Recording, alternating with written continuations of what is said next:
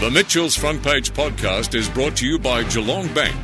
Listen live on 94.7 The Pulse, Mondays and Tuesdays from 9 till 11.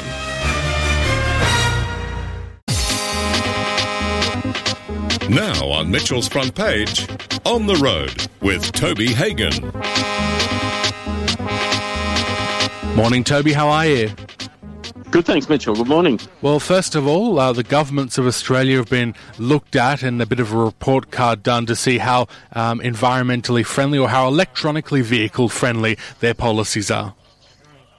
They have indeed, yeah, and it's a, uh, a big fat fail for the federal government. This report was released as an annual report by the Electric Vehicle Council of Australia, and uh, they've given the, the, federal government three out of ten, which is pretty dismal, really, considering that every other state or territory got at least six out of ten, uh, and the New South Wales government got nine out of ten. It was the top of top of all the states, uh, partly because um, the New South Wales government not only has a rebate of up to three thousand dollars, it also um, is planning to get rid of stamp duty on electric vehicles, and also has announced a fairly expansive recharging network and plans to, to beef up their fleet. So as a result, New South Wales government was number one. Uh, and as I said, the Fed's at the bottom with uh, three out of ten. Victorian government six out of ten. So of the rest of the states and territories, it was towards the bottom end. Um, the ACT government got an eight out of ten. Tasmania and Northern Territory each got a 7 out of 10. As I said, Victoria on 6, along with Queensland, South Australia, and Western Australia. So, other than providing cash incentives or you know the rebates that sort of thing, because some people out there might say, well, electric cars should be subjected to the same um, standards as other vehicles. Is that recharging facility and uh, helping to set that up? Is that the biggest thing that governments can do to boost their score? Depends on which car company you, you, sp- you, speak to. Certainly, Toyota, for example, is one that says we want the governments to do more in terms of infrastructure rather than just handing out uh, rebates and so on the infrastructure is an enormous one. I mean, that's something a lot of people cite as we don't know where we're going to be able to uh, to recharge these cars in future. So um, obviously, if uh, if you solve that issue for them, that's a big one. So so yes, it's pretty important. Um, people still say, you know, oh, but what if I want to drive to uh, to Sydney and, and, and over to South Australia or something? The reality is most people are going to fly those distances, but they still want that reassurance that if they head into regional areas, um, that they will be able to recharge. I mean, the reality is with an electric car, you're going to do the vast majority of your charging at home. Most people leave the car um, in the garage or the driveway uh, overnight, and that's the time it'll get recharged. Now, the uh, EV Council's also had a look at some of the figures and the sales figures. Uh, what are the best performing electric vehicles out there? Yeah, this is an interesting one because um, obviously the we get detailed sales figures from the Federal Chamber of Automotive Industries, which break down every brand and every model within those brands. But Tesla doesn't play ball with the, the FCAI. It doesn't supply individual sales figures for countries. So instead, Tesla supplies figures for the world. So they basically say this is how many cars we're selling around the world.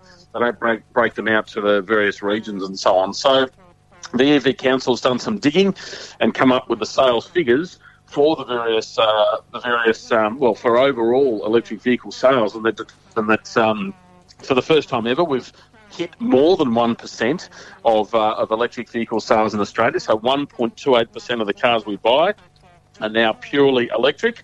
There are some more uh, on top of that that are plug-in hybrid electric, so a combination of, uh, of petrol power and electricity. And um, the top by a mile, if you break down the uh, the EV Council figures, the top by a mile is Tesla, bit over 5,000 sales going uh, predominantly to the Tesla Model 3, um, which is actually double all the other EVs on sale in the country. So there's about sort of 15, a bit over 15 uh, EVs on sale. Tesla's outselling them, them by more than a factor of two, the whole lot of them. So it's, uh, it's a pretty big step up for them. Certainly is. And uh, luxury brand Genesis has revealed its new all electric uh, SUV. Yeah, that's right. I mean, look, Genesis is a, a fledgling player in that uh, that luxury market. Um, it's owned by Hyundai, so I guess it's the uh, the Lexus equivalent to Toyota. It's uh, it's Hyundai's version of Lexus. Um, got some pretty bold plans for, for the world and Australia. And uh, as you say, they've just revealed their first electric SUV. Um, they're planning to go pretty big on electric cars, and this first electric SUV is called the GV60.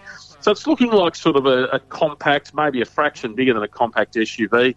probably to compete with things like the Volvo XC40, Mercedes-Benz EQA, those sorts of things. So it's um, uh, it's due in Australia early next year. We're not sure of pricing yet. Best guesses are maybe somewhere around the eighty to hundred thousand dollar mark. But interestingly, underneath that car, um, because as I said, the brand is owned by Hyundai, it shares what they call the eGMP platform or architecture.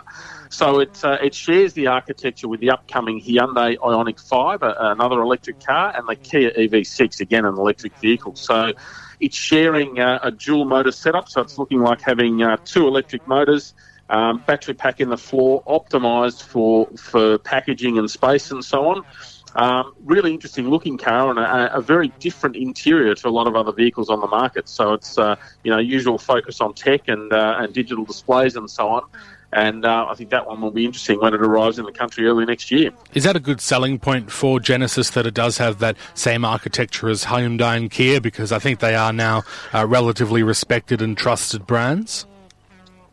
Yeah, they are. I don't think they'll use it as a selling point, but I think it's more a um, being able to, I guess, share common components that maybe the average person doesn't really realise. And you see this across other brands. Volkswagen, for example, or the Volkswagen Group uses engines across multiple brands. So you'll find the same engine um, in a Skoda, in a Volkswagen, in an Audi, um, but they obviously change then other other parts of the car, the, the design, the uh, the features, the way it drives, all those sorts of things they can tailor with things like software. So it's a similar sort of thing. It's trying to get those economies economies of scale, trying to ensure that you can create, I guess, the, the best in class or the best practice that you can, and then spread that across multiple brands, which is something that uh, that all the car makers look to do. And uh, that price point of 80 to 100k, how does that compare if you wanted to get a luxury SUV but an internal combustion one? Well, it's still going to be a little bit more. So you can, uh, you know, I guess the compact SUVs started around the sort of sixty thousand dollar mark, something like that, fifty to sixty thousand, and head north of there. I guess one of the things with uh, with most electric cars, which we're learning pretty quickly, is performance tends to be significantly up on uh, on their their regular equivalents. So once you start comparing apples with apples in terms of the performance, that's where it starts getting a lot more interesting. And then you've got different running costs with EVs as well. So you you tend to have lower servicing costs. That said, electric cars can pick up in other ways, things like tyre use, for example, because they tend to be a bit uh, bit heavier. They can they can uh, chew through tyres a bit quicker. But overall, the running costs of EVs tend to be lower, so they tend to pay themselves off over time as well. And uh, Toyota is set to close a bunch of factories because of a semiconductor shortage. Yeah, this is one that's that's uh, hitting the uh, the market around the world. So manufacturers around the world are really struggling with this. Computer chips are hard to come by. Um, it all sort of kicked off last year during um, during COVID times when they pulled back their orders for all components, including computer chips. And uh, as a result, they've struggled to, to ramp them back up because the computer chip manufacturers have then been supplying them to other industries such as uh, consumer electronics and so on. So um, so yeah, Toyota's been hit. I mean, they've been largely immune to this over the last sort of year or so. They've been able to keep their factories moving. But uh, just the other day, they came out and said we're going to be shutting a whole bunch of plants. Now, some of them are only shutting for a day or two over the next month or so. But other ones, for example, the Toyota Land Cruiser factory is shutting for a full four weeks. So most of September, they will not be producing any Land Cruisers, uh, which is a big one for Australia. I mean, obviously the uh, the Land Cruiser, um, they've actually run out of the previous generation Land Cruisers. They're now waiting on the all new model, the 300 series. And that car is not on sale in Australia, probably for another month or two. First deliveries have already landed in Australia, uh, but um, it looks like it's going to be delayed. There's already people queuing to own that car, and with the factory shutting down globally for four weeks, there's obviously going to be uh, some extended delays there going out into next year. And uh, you've driven a development version of that new Land Cruiser down uh, near Anglesea. I have, yeah, the Australian Automotive Research Centre, which is uh, not far from the Great Ocean Road. Didn't even know and, it was there. Um, they probably want it that way. Yeah, that's right. It's, it's owned by Lindsay Fox, and it's uh, look, it's an amazing facility. It's obviously very top top secret. We couldn't have computers, we couldn't have phones, we couldn't have uh, iPads or anything. So it was a notepad and pen. It was back to the good old days. Uh, this all happened back in May. We weren't, weren't able to say anything until uh, very recently.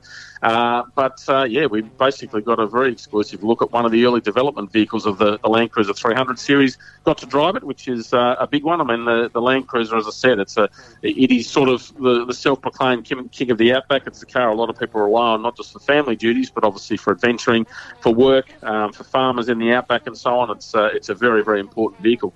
So um, look, they haven't changed the formula at all in terms of it's still a big off-roader, but they have refined it. Now it's got a new V6 engine. A lot of people are, concerned that the V6 engine is going to be a step backwards from the V8 that's been there since 2008, but uh, I can tell you it absolutely isn't. It's certainly got more grunt. It's now hooked up to a 10-speed automatic, so it's uh, it's absolutely um, significantly uh, more more grunty than the V8 in terms of uh, acceleration and so on.